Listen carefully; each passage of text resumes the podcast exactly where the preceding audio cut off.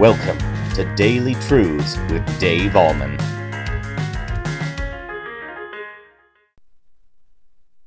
Hi, everybody.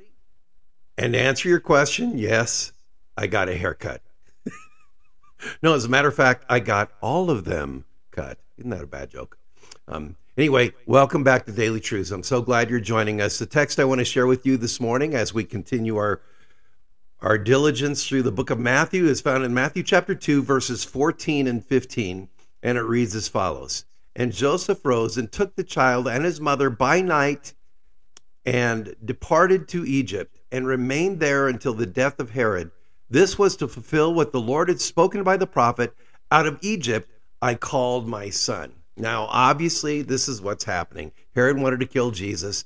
Um, an angel of the Lord comes to Joseph in a dream and says, You got to leave town. And so, what does he do? He immediately does that very thing. The Bible says here in our text that he did it at night. Now, why at night? For a couple reasons. First of all, you can't see as well at night, so it's easier to escape perilous situations, and that's why he was leaving at night. But also, he wanted to do this as soon as possible. He didn't want to wait till the next day when Herod might make that horrible decision to kill every two year old and under in Bethlehem. And so they left at night. Now, where did they go? They went to a place called Egypt, about 75 miles away. It'd be like you going up to Cheyenne or something like that. How long did it take them to get there?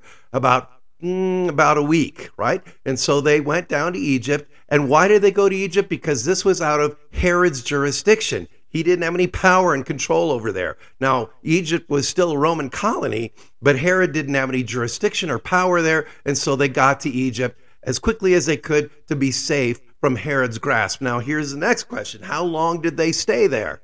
Anywhere from two to three years, right? And so we would say that Jesus truly was an Egyptian. Now, I've been to Egypt, and the Roman Catholic Church has all this stuff, this historical stuff that Mary and Joseph were here with Jesus. Mary and Joseph traveled here with Jesus since they were there for two or three years. That when Jesus was there, he changed water into wine. When Jesus was here, he struck the rock, and he was just a two year old boy, and out of the rock gushed all this water.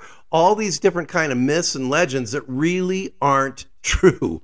Or if they are true, why didn't, when they went back to Nazareth, Mary and Joseph and Jesus, when they went back to Nazareth, why wasn't there all this fanfare and, oh my goodness, the Son of God is here. He's done all these incredible things. We've heard about it. He must be the Son of God. No.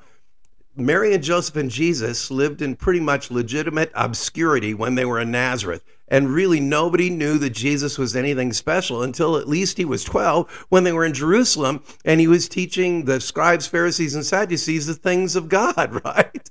So they traveled around in Egypt, undoubtedly. They lived in Egypt, yes. But finally, they went back to Nazareth. Now, that too was in fulfillment of prophecy because it tells us here out of Egypt, this is a book of Hosea, chapter 11, verse 1 out of Egypt I have called my son.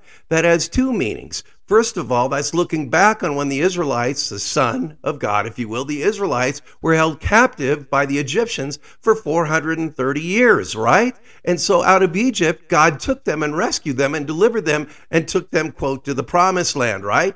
But in fulfillment of prophecy about the Messiah, Jesus of Nazareth, indeed he lived there for two or three years, and out of Egypt he came and went back to Nazareth. So that was two, a fulfillment of prophecy, one of 300 prophecies about Jesus that are fulfilled in the New Testament. And I talked about what the chances are of all that coming true. So this is incredible stuff. Now you know a little bit more about this simple text in Matthew 2, verses 14 and 15. Now, what's the application? Here's the application. And as you know, in these little devotions I do, there's always got to be life application. Here's the life application Joseph obeyed God. He did exactly what God told him to do. He said, Okay, you want me to go to Egypt? You want me to escape Herod's wrath? We'll go there. He did exactly what God wanted him to do, and he did it immediately. My friend, do you do that? do I do that? Sometimes we do.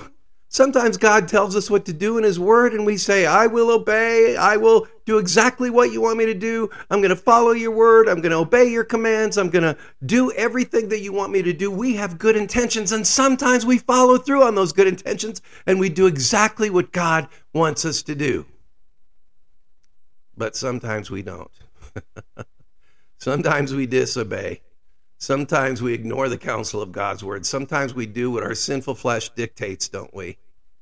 And when we do that, we feel so guilty. Here's the incredible, wonderful, marvelous thing Jesus takes the sin and the guilt of your sin, and he died for it on Calvary's cross. He made full payment for it when he suffered and bled and died in our place. Whoops. in our place on the cross. And because he did that, we have life and salvation in his name. Yes, we have good intentions. Yes, we want to obey. And by the way, we probably do most of the time, but not all the time. And this is where the grace of God comes in. The grace reaches down in our most stubborn, resisting hearts, touches our soul, makes us new, forgives our sins, and places us on the path of obedience once again. Thanks be to God for his incredible, astounding, amazing grace.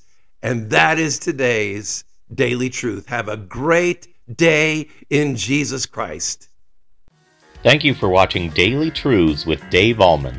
Please like and subscribe, and remember to tune in Sunday through Friday for a new daily truth.